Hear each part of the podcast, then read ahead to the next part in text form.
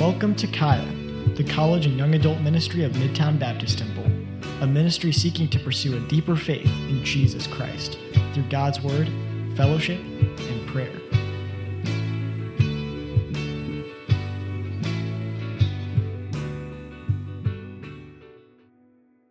Okay, good morning. Thank you guys for bearing with us. I, I heard that we did have to do an extra song. I wasn't sure if we'd have to or not, but you know what? I'm still here. I made it. Praise God. And the Bible is still here, and we get to hear from it. So, anyway, um, so if you guys would like in your Bibles, if you have your Bibles with you, would you please turn to, to Mark chapter 10? Um, we're gonna be we're gonna be in Mark chapter 10 today, uh, talking about my boy Blind Bart. Uh, Blind Bart. And so this was this has so far been my favorite chapter that we've covered in Bible study. Uh, I, I, know uh, I've heard the same thing from a lot of other guys, uh, different Bible studies, even just that collectively, like, man, this one is very powerful. This this this chapter. And so um, when Brandon asked me to preach, I was just like, man, yes, I get to talk about blind Bart. And so um, before we get into it, I'm going to pray, and then, uh, then let's go. Uh, Father, I just thank you so much uh, for the blessing and the opportunity that this is to just be standing in front of these people. Uh, it's so humbling. It's uh, in some cases it's, it's nerve wracking. Everything, all the emotions kind of come at one time. Uh, and, I, and God, I just don't want to mess it up by getting in the way of what you have to, to say, not to just these people, but also to me, Lord. I'm praying that you would continue to, to teach me and to preach to me, God, through your word and, and using this passage. Um, and so, Father, more than, than that, Lord, I pray that this would uh, clearly preach salvation through Jesus Christ and that uh, decisions would be made today to, to put people's lives in your hands, God. Uh, Lord, we love you, and I'm praying these things in Jesus' name. Amen. Amen. Okay, so if you guys uh, would, yeah, you're in Mark 10. We're going to be in, in verses 46 through 52. Um, and so if you're there, let's go ahead and read it. All right, so it says, And they came to Jericho. And as he went out of Jericho with his disciples and a great number of people, blind Bartimaeus, the son of Timaeus, uh, sat by the highway side begging. And when he heard that it was Jesus of Nazareth, he began to cry out and say, Jesus, uh, thou son of David, have mercy on me. And many charged him that he should hold his peace. But he cried the more a great deal, Thou son of David, have mercy on me. And Jesus, and Jesus stood still. This is gonna be a tough one to get through. Let me just be honest. I already kind of in my in my feelings. That song that I sang in main service always makes me cry. So I'm already here, and then this seeing the tenderness of Jesus is is tough. Okay, so it says that, uh, and Jesus stood still and commanded him to be called, and they call and they called the blind man, saying unto him, Be of good comfort Rise, he calleth thee. And he, casting away his garment, rose and came to Jesus. And Jesus answered and said unto him, What wilt thou that I should uh, do unto thee? The blind man said unto him, Lord, that I might receive my sight. And Jesus said unto him, Go thy way, thy faith hath made thee whole. And immediately he received his sight and followed Jesus in the way. I, I think I could be done there. Honestly, I think that that passage preaches in and of itself the, the tenderness, the sweetness, the, the, the immediate salvation of Jesus Christ. Everything is kind of uh, explicitly put in, in that verse, but let's get into it. Let's break it down. All right, so one of the first things that we see about Bartimaeus, we see that he cannot see physically. He's blind as a bat. This dude, yeah. And so, um, the cool thing about the fact that Bartimaeus is blind is simply that he, his struggle, his ailment, is not a mystery to him. I, am I've only known really one personal, one blind person. He used to go to this church, James. And he was never, he never forgot he was blind, right? And ne- I'm sure neither did, did Bartimaeus. He knew he was blind, he knew what was wrong with him. And that, I would argue, is why he was so willing to, to run to Jesus, because he saw his fault. He saw what was wrong with him. And what is the, the main issue, the issue with sin, the main issue with, with mankind is that they don't see the error in their way. That's our problem.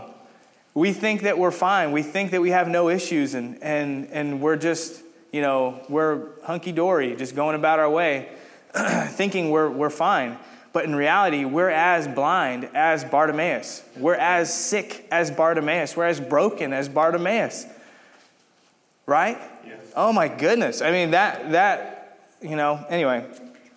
And so his physical condition made it very clear what he was had wrong with him and he knew where to turn right and we see that in this first this first passage which he says uh, and when he realized that it was jesus who he had been hearing about.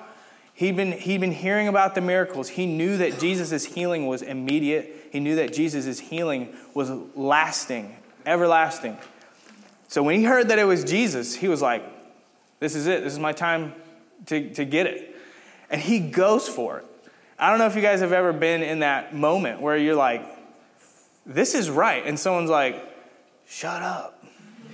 Like, no, but this is not right. Like, this is what I need. And that's where Bart is at, right? I might say Bart, I might say Bartimaeus every now and then. Forgive me. but when Bartimaeus sees Jesus and he sees the, he's spiritually able to see better than any of the other people around him, even though he's blind. And when he knows that it's Jesus, he gets a hold of that thing and he doesn't let it go because he knows truth and he knows that Jesus Christ is, is the, the Messiah, the promised one. Now, it can be kind of ambiguous to us how, like, how these people might know this, but we forget contextually these are Jewish people who would have absolutely known the prophecies. They had everything at their disposal to understand that the coming Messiah was going to look like this, who was going to do these things. And, and so when certain people put the puzzle pieces together, they were like, oh, this is the Messiah, this is him. And Bartimaeus happened to be one of those people. He started to see all the things cl- like clicking, and he was like, this is it, this is what I need. And so, um, I think that, go ahead to the next slide. Yeah, so he, he saw the truth and the power behind Jesus. He knew that he needed it, right? And so, my first key point as we get down to it is simply that we have an issue that only Jesus can fix. There's a whole lot of issues that you might be able to, in the flesh, figure out a solution. You might be able to, like, jerry rig something up, you know, make it work. Uh, you know, I'm, I'm a mechanic by trade. And so there's a lot of, you know, fixes that people come into the shop with. They're like, oh, I, I fixed it, and then it broke again. It's like, well, you just used duct tape. you just glued this piece back on and you thought that was going to fix it. The reality is, is that Jesus is the only answer to our sin problem. And, and you can't come to that conclusion until you realize you have an issue that no matter what you do, you cannot fix it on your own. Amen. You can't. There's, you're not going to be a good enough person. You're not going to do enough good deeds. You're not going to say enough, you know, Hail Marys. You're not any of these things. You're not going to be able to do it. For God, think about that. For God, a perfect and righteous creator of the universe, God, for him to look at you and for you to be like, look at all these things I did. And for him to be like, wow, that's pretty impressive. I got to let you into heaven. Sounds silly when we say it like that, but that's how we act. That's how we're acting, especially when I was lost. That's how I acted. It's like, sorry, God, for cussing. I didn't mean that please, I don't want to go to hell. Like, it was just simply that. And then I would try and do good and be a good guy. And then, but I still had a problem. I was still duct taping over my, my issue, right? All right, so moving on to this next section. this is, I love this part. Okay. Um, so it says, Thou son of David, have mercy on me. And Jesus stood still and commanded him to be called. And, and they called a blind man, and they say unto him, Be of good comfort, rise, he calleth thee. Now, um, I don't know about you guys, but that is that truth, that, that experiencing Jesus Christ standing still for this guy, that was devastating to read for me. Because, again, kind of back to the, you have to see these things in relation to the scale in which God exists, right? We're talking about the creator of the universe. We're talking about the, the God who is outside of time. He created time. He, he spoke your life into existence. Everything that we see, feel, touch is this God. And there is a moment in which he stands still for this guy, but not just for this guy, for, for all of us. There's, there's a moment where we have his full attention. and. Uh, man, that, that blew my mind. I don't know about you guys, but that blew my mind. And uh, similar to, to what we see here, this is only, this isn't a result. This, this comes after the fact of an acknowledgement of the problem that he has, that Bartimaeus has. And what did, so Bartimaeus knows that he's sick. So, what good does it do you if you know that you're sick and do nothing about it. Does anyone kind of do that? I, I kind of do that sometimes. I just kind of like, like, it'll go away, it'll pass. Sometimes it does. Sometimes it's like, ah. Like one time, one time I was doing some yard work and I was like, this branch was like hanging over my driveway. And I was like, every time I got out of the car, I had to like duck and it was really annoying. And so I was like, you know what? This weekend I'm to do some yard work. And I went and cut down that branch and cleared a bunch of other leaves and everything. And then, like, I don't know what. I mean, you're just sweating. You're out there sweating and you're like wiping your face and all this stuff. And then that next day I go to work. And for some reason, one of our cars was down. Amanda had to come pick me up from work. And as we were like driving home, she like looked at me and she's like, "Why is your face so red?" And I was like, "I don't know." I didn't notice. But I, at that moment, I realized all day I had been doing this and just like kind of itching my forehead and like my cheeks and everything. And then I looked at myself for the first time, I think, in two days. because that's how stupid some men are. We'll just like, just be like, I think I'm dying, but whatever. I looked at myself and I was like, oh my goodness, how did nobody tell me this? Like, my face is like twice the size and beet red. And it turned out that tree was like poison, poison ivy or something, poison, poison branch. I don't know. and I, was like all up in that poison branch. and you'd think that even after that, then I'd be like, I gotta go seek help because this is excruciating. And the only relief was uh, in the shower with cold water on my face. And then as soon as it was out of the water, it was painful again. So I knew there was something wrong. I just refused to go get it fixed. Because even after that point, I was just like, man, this sucks. This sucks. And finally, I think Amanda or somebody was like, you just go to the doctor. I was like, I don't want to pay for the doctor.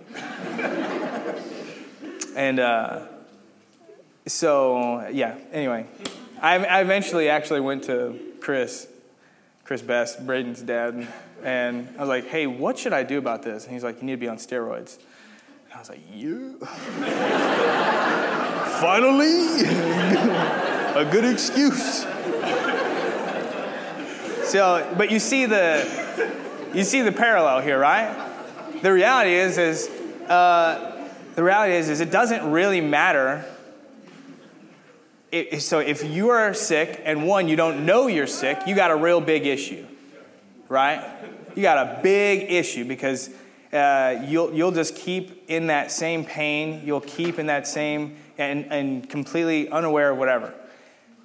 The second issue is that if you know you're sick, but yet refuse to go to the person that would help, well, then you get to sleep in the bed that you made. You get to lay in it and you get to have an itchy face, and that's it. But we, we know the physician, we know the perfect one, right? And his name is Jesus. And he says in Matthew 9 12, says, But when Jesus heard that, he said unto them, They that be whole need not a physician, but they that are sick. Mark 2 17 says, But when Jesus heard it, he saith unto them, They that are whole have no need of the physician, but they that are sick. Say, I came not to call the righteous, but the sinners unto repentance. Says the same thing in Luke 5:31, And Jesus answering said unto them, They that are whole need not a physician, but they that are sick. I can't get more clear than that. And the, and the reality is, is if, if you spent any amount of time here, if, you, if this is your first day, whoever you invi- invited you, you know, maybe it's a coworker, my coworker's here, Chloe. Maybe it's a coworker. I know we've had this conversation. Everybody's sick, just to let you know. All right? And we have a sickness, and that sickness is sin. Right? So if you are like, man, that sucks for those sick people, you're in the group. You're a part of the, the sick. That's just what it is. and so, um, moving on. Uh, man, I just, that is, that is really cool. Anyway, um, I think I got my notes mixed up. Um, sorry, hold on. Have you guys all gone through this passage in Bible study yet? I think we got to, after this passage, recently, soon after we did this, we got to go out and, and do street evangelism in the neighborhood that we meet. and you quickly realize that there's sick people everywhere. And people absolutely need the gospel. And but there's also so many people who don't know they're sick. And if you're sitting here today, and this is your first time here, and no one's ever had the opportunity to share the gospel with you, I just want to let you in. This is no secret. This whole passage, this whole, this whole section of scripture is pointing toward the fact that you are sick, right? And you have an issue, and that issue is sin, and we need a Savior, and that Savior is Jesus. Okay. so, um, so be of good comfort. He ri- rise, he calleth thee. Uh, and he casting he casting away his garment rose and came to Jesus. And Jesus answered and said unto him, What wilt thou that I should have uh, that I should do unto thee? So one of the things here that was brought up in Bible study that was something really interesting was that did you guys catch this? That what did he do when he got called? He cast away his garments first. Now, in our society, that might be weird. If it might be, I mean, if you were someone like, "Hey, come to church with me," and they're like, "Yes," you're like, "Whoa, whoa, whoa, whoa, wait, wait, wait, wait, hold on, wait, wait, wait." But that this was just a sign of, of respect. This guy was a dirty guy. He was a homeless guy who was sitting on the road. He wanted he was going to meet Jesus, right? So he's he's casting off his garments. And that is a, a beautiful picture of of us in, in terms of, of putting off the old man, right? So that we can put on the new man. When you go to sleep at night, I hope that you take your day clothes off and put some sleep clothes on. And then in the morning, you put you take your sleep clothes off and put your day clothes on, right? You don't put your pajamas under your your work uniform, right? I said, I don't. It sounds like you guys might do that. Everyone's like, oh, that's what you're supposed to do? So I just thought this was a beautiful picture of how uh, the believer or, or the lost person in this moment is getting an opportunity to see Jesus Christ and see that their old way of living has brought them to this point in their life. And they're moving towards Jesus and casting that old life away and saying, That old way of living has done me no good. That old way of living has brought me to sin and death, and, and everything that's in front of me is, is, is bad because of the, the choices that I've made. And I don't know about you guys, but I have definitely been in that position where I was, I was confronted with the gospel. I was confronted with Jesus, where Jesus was passing me by in a season of my life. And, so, and someone's like, hey, you need Jesus. All those issues you have in your life, you need Jesus. And he's right there. And he might, you don't miss him. He's going. And I very, in my flesh, I did not want to do that. I had put myself in a position where I wanted to just be depressed. I wanted to just withdraw from every single person that I knew. And but somehow God orchestrated it to where I was only surrounded by Christians. And I was like, these are the last people I want to be around. Uh, I was facing some some issues in terms of some legal stuff and and just the choices. My choices were catching up to me, and I was I was kind of in a similar position of blind Bartimaeus, right? And um, I did have to come to that conclusion that all the choices, all of these issues, have led me to this point and have continued to keep me blind. I've stayed blind, willingly stayed blind at this point. So again, now not like Bartimaeus, but now we're like now we're talking about the crowd. Because the crowd, what did the crowd tell Bartimaeus when he starts crying out? Shut up. Stop crying. You're embarrassing us. Don't you know who that is? I mean, I, the only thing I can relate it to would be like a celebrity, you know? That's in the worldly sense. It'd be like if some celebrity came and you're trying to play it cool so that they somehow see you and think, that's a cool guy.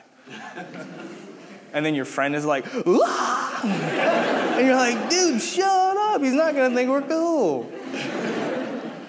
But the reality is, is that he knew that Jesus was the answer. And So he was like, whatever, I'm going to keep calling out to him. And so those people were, again, they were more blind than, than Bartimaeus in that moment. And I would wager to say that there was a lot of us in that same position. And there may be some of, some of us in that similar position currently, sitting in the seats that you're sitting in right now, right? And we're saying, I'm fine. I don't necessarily have, there's, I don't have anything wrong with me, I think. But you do. You do. I can't beat that drum hard enough. There is an issue. You have it. It's passed down through generations. We're born in iniquity, shaped in sin. That's, what, that's, how we were, that's how we were born. We lost the image of God. And, and now we are in man's image. Man. Anyway, um, to even drive that point home, Romans 8:22 says, "For we know that the whole creation groaneth and travaileth in pain together until now." There's issues that people don't even know they have, and and yet your your soul knows it. You know it. The conscience that God has given you to help you learn what is right from wrong tells you that there's something wrong with you. Every religion in the world knows that. Every single religion in the world knows that there's something wrong and that it is sin, but they offer no solution. They, other than just be better. That's exactly what got you in that position in the first place, right?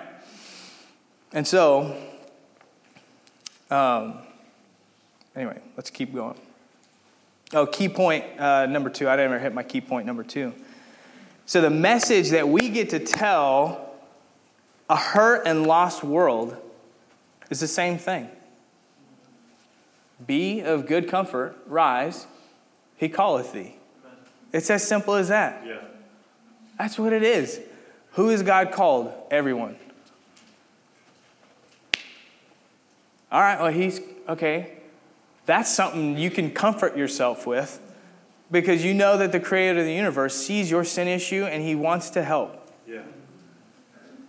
So rise. He's calling you. Imagine you're like, I mean, from, I know, I'm trying to think like if I was like, I know for, for Romeo, where's Romeo at? Yeah. If it was like at a Kanye West like concert and Kanye West was like, Romeo, come on up. Spit some rhymes for me. Romeo would lose his mind. I don't even know if he'd be able to do it. I mean, it'd be, that'd be too tough, dude. Right? But the reality is that we've all had that moment. We've all had that in, in terms of Jesus Christ came specifically, he came to this earth as a man, fully God, fully man. He came and he lived this perfect life that we couldn't live. And he took the death that we deserved. Have you guys ever looked into the, the brutality of the death of Jesus? It breaks my heart. I mean, I just got done reading this one book, um, uh, not stealing from God. Um, I don't have enough faith to be an atheist. And at one point in this book, they go into so like such graphic detail about why scientifically and medically nobody could have survived the death that Jesus died. Like, the, and they go into this. Yeah, obviously we we know he was whipped, but I mean, you, I think we forget like Jesus was whipped with a, a whip that was had cat, like animal bones attached to it. And when it whipped into his back, it gripped into his flesh and ripped it out. It was bloody. It was awful. And these weren't just like Joe Schmoes that they gave these whips to. These were professional killers that they knew if we hit him one more time, he's dead. But we want him to suffer. We want him to have to put this piece of wood on his back and carry it up a mountain, carry it up this hill, and, and it's going to be so tough. But that's what we want. They took a, a, a, a thread of, of thorns, vine of thorns, and crafted it into a crown, put it on his head, and smashed it into his head, pushed it so it was pressing into his skin. They were spitting on him. They smacked him around. Um, and then um, they take him up, they nail him to this tree with big nails that would be long enough to fit through a human skin and deep enough into uh, a board, right, to, sus- to suspend him up in that way. They overlay his feet, and they took a nail, again, long enough that would have gone through both his ankles into the board and then they hoist it up. And now, I mean, he's suspended by his flesh. And then the doctors say that the only way that, he, that you die from that really is asphyxiation. Which, not, until I saw that, that didn't really make sense to me. I would never have thought that. But the reality is, is that when you're up in that position, your, your lungs are compressed and so, in order to get a breath, you have to, you know, push yourself up. Get one more breath. But you're doing that on the weight of, of your, your body. On a nail, you're doing that on the weight of a nail that's through your feet. And you're trying to pull, but it's probably ripping. It's probably ripping through his skin as he's pulling up. He only had enough strength to do it so many times right? And so when you think about that, that is that is how intentional Jesus Christ came to talk to you. Just to get your attention. Just to pay for your sin. That's what he went through. And then eventually when he, you know, he couldn't do it anymore. And so he said, "It is finished." And he let he says that he let the ghost he, it's, that was it. He gave up the ghost, and that was it. And they pierced him in the side just to make sure.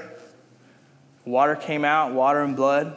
And there's even scientific you know, explanation behind what that would have looked like and why, right?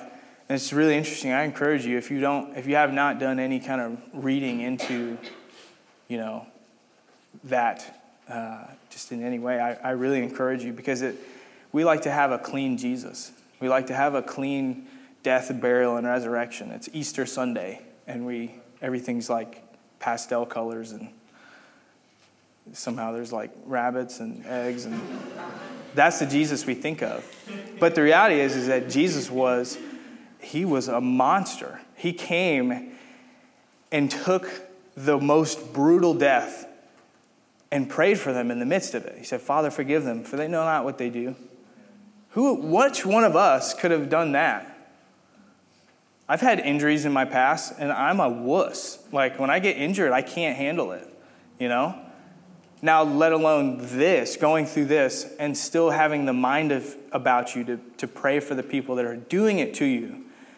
Not just that, but He created the, the, the thing that is doing it to Him. Have you considered this? If you haven't, please consider this. Consider what Jesus did for you. Consider the brutality that he went through, the pain, the suffering, so that you didn't have to experience it. That breaks my heart. I hate to think of someone treating Jesus that way. Um, but they did. We did it. It was our sin that did it to him. If I was the only one that had sinned, he still would have done it. And I don't think there's a day that goes by where he regrets doing it. Even though he should, because we let him down all the time. But praise God, it wasn't even about what we had to offer God. It wasn't about us living up to his expectations. It wasn't about us getting ourselves cleaned up. Because what did Bartimaeus have to offer Jesus in that moment? Nothing. He didn't have anything to offer anybody in that moment besides embarrassment. And that's us. I still, in my flesh, have nothing to offer anybody. But especially when I was in my lost state, absent Jesus Christ forgiving me of my sins, me repenting and believing on Jesus Christ, man, I was really, I felt worthless, probably because I was worthless at that point. I didn't have anything to offer, but I meant something to the one that, it, the only one that matters. So if you're in this place and you, you feel like you're in that sim, similar spot where you feel worthless, you feel like, man, my life doesn't really matter. God said that what good is it that a man gains the whole world but loses his soul? That lets us in on this insight that God, how God sees us. Our soul is more valuable than the entire weight of this planet, which is, I don't know, I, think that's incalculable. I don't know how they would figure that out. I'm sure someone has, but it's more than that. That's how profitable, that's how worth while you are to the creator of the universe. And he's calling you, he's calling out to you. Every single person in this room has been called so, my, my answer to you is be of good comfort. That should give you comfort. Rise, cast off those garments, cast that old life away, and say, Man, this old life did me nothing good. I'm going to follow Jesus. Right? Um, I recommend that book to anybody. It, it, you, it's you should, you should go and learn about uh, apologetics. If, you, if, if you're looking for another class to sign up for, if you haven't already, this next you know, quarter of the semester, apologetics is coming up. Man, if you, I don't know if how it's worked. Did, if you already, did you already miss it? Can you still sign up? If you, if you are looking for a class to sign up for, Tony Godfrey, Tony G is teaching this class, apologetics and, and learning about those reasons why we can have, you know, uh, physical and tangible uh, proofs of Jesus Christ and the death, burial, and resurrection that he did. Uh, I, I, encourage you to be a part of that class. Uh, but you need to consider that. Consider what Jesus did for you. Don't waste it. What a shame that he did all that and we scoff at it. So I didn't ask him to do it. I've heard that. When sharing the gospel with someone, I've heard that response. Well, I didn't ask him to do that. which in that sentence, you're admitting you know he did it. And you know that there's a problem. But you're like, well, I like the way I'm living. And I didn't ask him to do that for me. Too bad. He did it. Can't take it back.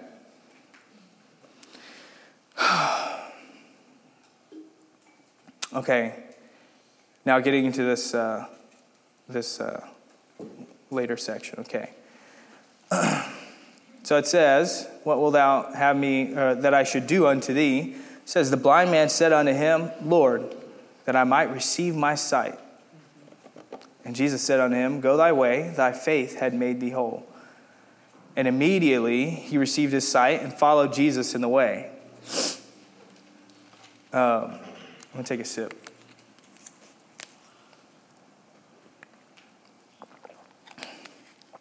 It's even cold. How's that cold? Um, do you think Jesus didn't know what this guy wanted? He probably knew.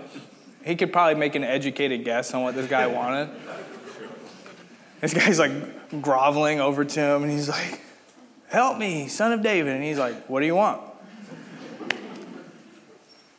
If I could probably see it, I know Jesus could see it, that this guy's blind and he's helpless, and he probably wants to be healed of his blindness. Right? So, yeah, that's the next slide. I mean, just, yeah. So, Jesus asks him what he wants from him. And it's not because Jesus is oblivious, but it's because Jesus cares. And Jesus wants to communicate with us. And so he, he's gentle and he's, he's not assuming. He's, he is all knowing, but he still wants to have that relationship like a father would have with their child, right? A father wants to know what's going on in their child's life. My daughter's just about two, and I still I ask her, "What'd you do today?" And she says, "Obey." and it's so sweet. I'm like, "Oh, that's good." I'm sure you didn't, but but it's still sweet. I want to know it. I want to know what she did. I want to see pictures when my mom watches her, when Havila watches her. I love getting pictures and stuff of what they're doing because I just want to know I want to know about my child. I know what her limits are. I know she's like, I'm not to find out like she did something crazy and, you know, but like anything. I just love to know it. And Jesus is the same way. He loves us so much. He cares about us and he wants to know. He's in pursuit of us. From the beginning of time, God has been in pursuit of us. From the beginning, from the second there was sin entered into the hearts of man, God has continuously just been just clawing his way after us. He's, and he's, he's good at it. He's good at getting people's attention. And he'll get to you, right? And he says, actually, in Romans 1, he says that nobody will be without excuse. That means that Jesus is gonna reach every single person on this planet. That's how, that's how, like, after it he is. I can't even say I'm probably going to talk to every person in Grandview before I die. I probably won't. But Jesus has that ability. He's going to reach everybody. And that's he, he's so loving. He wants to know. He wants to be in your business. So he asked Bartimaeus, What do you want me to do to you? What is it? And what does Bartimaeus ask for? Sight. His sight. Like I said, smart. Yeah, that's a smart request.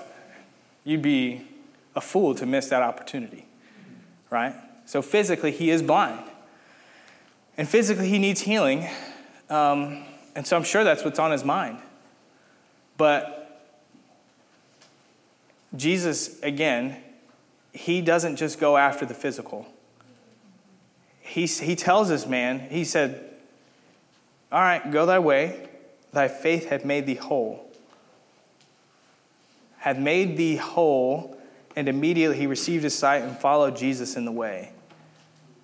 Right, so Jesus knows what he wanted. He asks him, similar to, uh, I have an example out in, uh, in Genesis 3 9. This is very similar situation, and I like to use this in my gospel presentation to see how God is, you know, loving and pursuing us. It says, And the Lord, in verses 9 through 11, it says, And the Lord God called unto Adam and said unto him, Where art thou? Did God not know where Adam was? God knew where Adam was. He wanted him to come, he wanted him to reveal himself to him. You know, come to me, let's talk. And he said, I heard uh, thy voice in the garden, and I was afraid because I was naked, and I hid myself. And he said, Who told thee that thou wast naked? Hast thou eaten of the tree whereof I commanded thee that thou shouldest not eat? Similar, we see, we see this, this picture of, of sin and shame, nakedness, right? So this guy is laying, that's another picture that Bartimaeus is laying all his shame out there. He's laying it, he's, he threw his garment off, he's laying his shame out for Jesus Christ. And this is it, right? So, the same way that Adam and Eve had rebelled against God, they went their own way. They were in sin. They were in a helpless position where they were trying to cover their sin with fig leaves, right? It's such a poor attempt of covering their sin that God, He even comes and He's, he's looking for them and he's, he's calling them to Him in this moment, even. He says, I don't even care that you did this. I just want, come here to me. Let's talk. Before anything goes further, let's talk. And so he gets them and he, and he continues to, to, to pry. And it, it's revealed through Adam's response that it's because they sinned that they were hiding from God. Are you hiding from God because of your sin? Because I'll let you in on a secret. He already knows. He already sees everything. So what do you have to hide? Lay it at his feet. Repent. Believe. There's nothing else. He knows.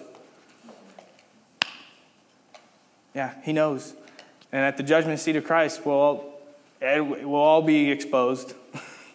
everything that you think is hidden, everything that, you know, God knows. And he still loves you. He still doesn't regret dying for you. Amen? Amen. Um, man, yeah. Uh, I love that, that picture. And then even further on, I didn't put it, the, the reference in there further, but you know, so you see that they have made this very weak attempt of covering their sin. But further on, God takes the initiative to say, I'm going to cover your sin. And he takes something that's innocent and he kills it. And he uses that animal skin to clothe Adam and Eve. Right? Much better covering than the fig leaves that they thought was going to cover their sin. And the, all of the works that you've done in your life, all the ways that you think, like, man, that was a bad move, but if I just do this this many times and, and uh, say sorry so many times, maybe God will forgive me. It's just not a good covering. That, you can see that in parallel with the fig leaves. That's what it looks like when you're trying to cover your sin with good works, with doing more, cussing less whatever that is, you know, whatever it is, that's what it looks like to God is like, that's foolish. This is foolish that you thought that this would cover your sin. But, like a baby, you know, he, picks us up, you know, gets us dressed. Genevieve can't get herself dressed yet. We got to get her dressed because she's a fool at this age. And, uh, and we go about our day. And that's exactly what God did. He loved them, saw them in their sin, called them to Him. They acknowledged that how they've behaved in the flesh brought them to this point of desperate need for a Savior, that, that their decisions had brought them to a point of now death being imminent, right? And he saw all that and still in the, in the midst of that said, I love you so much, I'm going to I'm going to clothe you with a sacrifice that will never be need to be redone. It's everlasting, and I'm going to do it. You know, so he lays out this example in the old whole Old Testament. You see this, the sacrifices covering sins, and you know all that, and, and he's saying like, one day there's going to be a perfect sacrifice, because this stuff honestly isn't good enough. This isn't going to sustain you, and you see that even just in the reality that they had to do it all the time. They had to do it every all the time. And then it's like if you didn't have a goat, you had to get two birds. And if you didn't have birds, you had to get something else. And there was like, it was a hassle to deal with your sin at that point. It was tough and gross. You're like killing a goat. But Jesus Christ said, I'm going to become that perfect sacrifice. And it's going to cover all the sins, past, present, and future.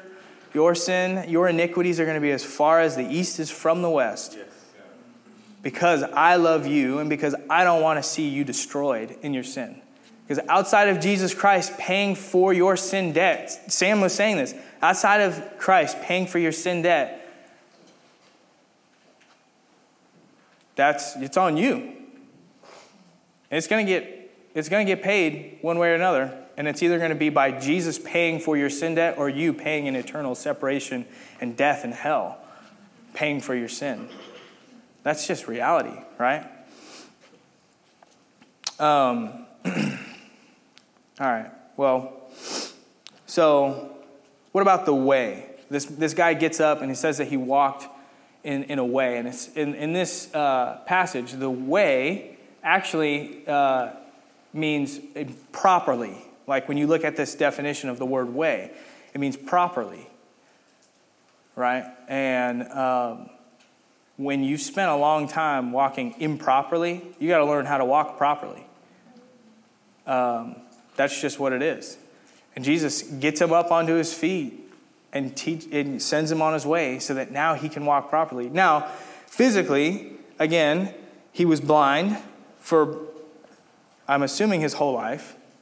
And he couldn't have walked many places without assistance, at least, right?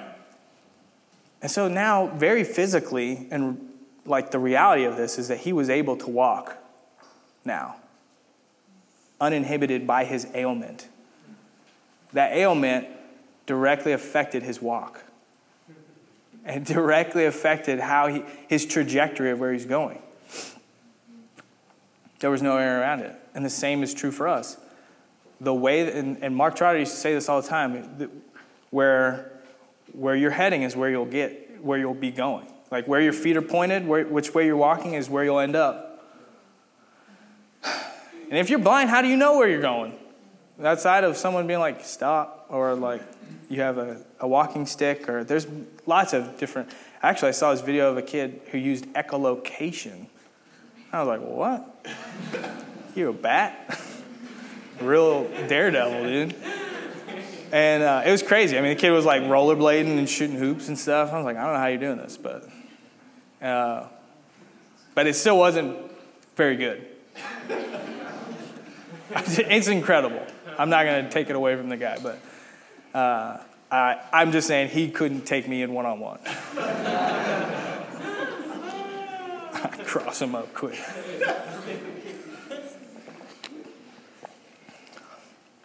But so he receives his sight, and you see that there's a few things that go on here, right?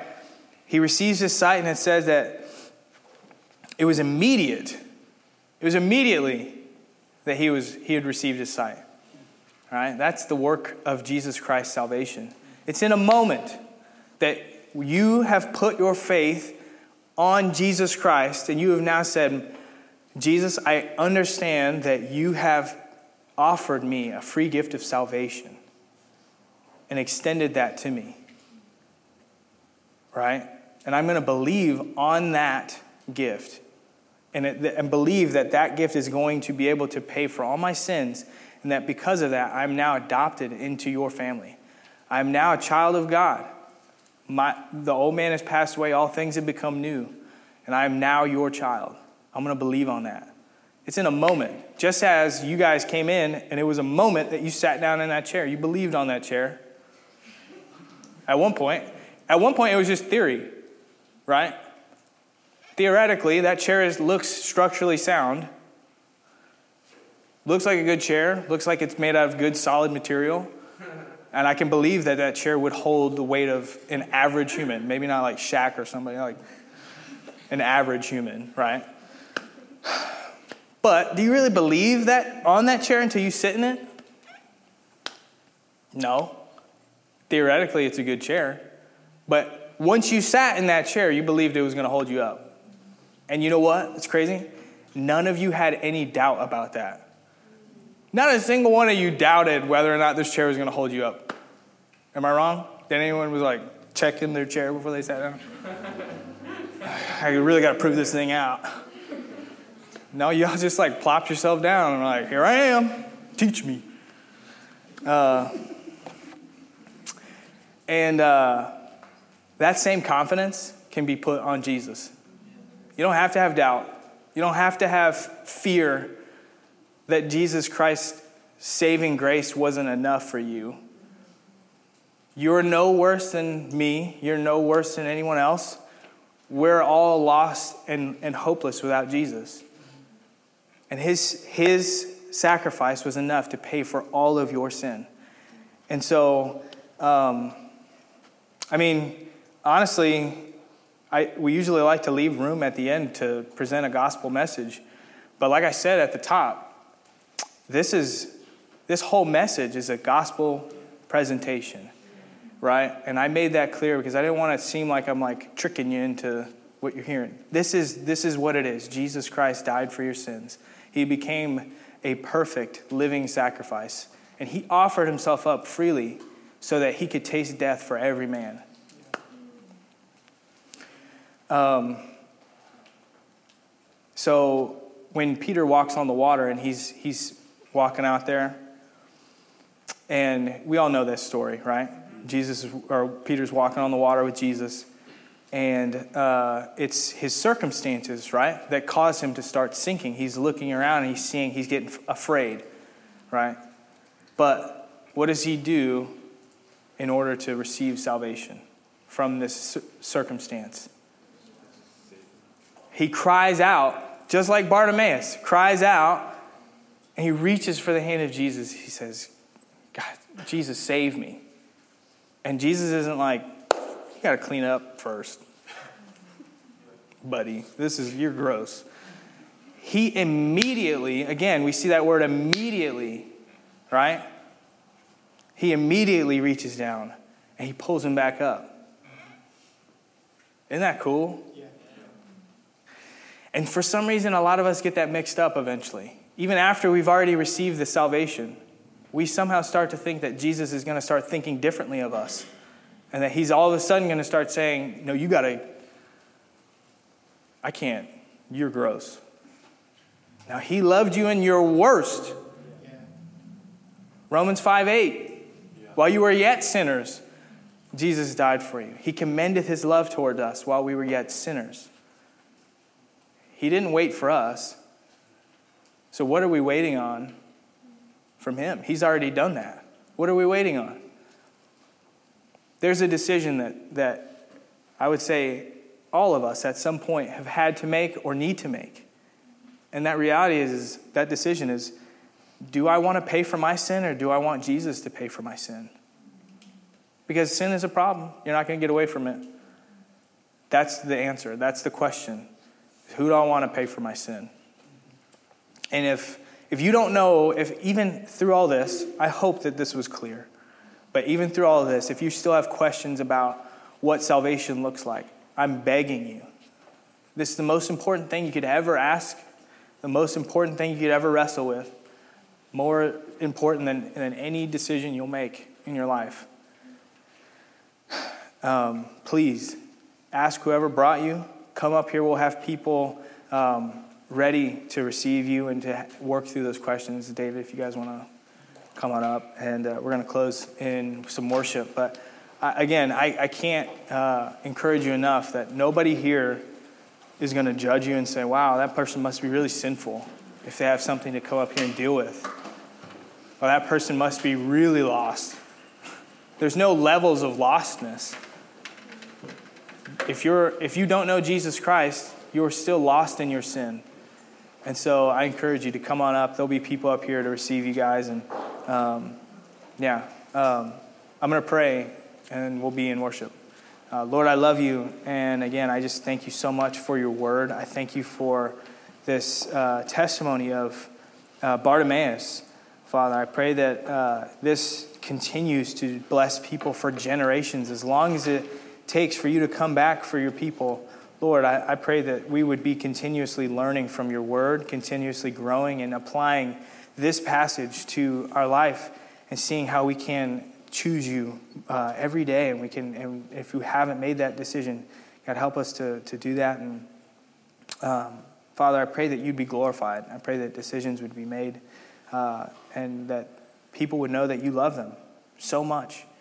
Um, God, I love you, and I'm thankful for you. And um, I pray these things in Jesus' name. Amen. Amen.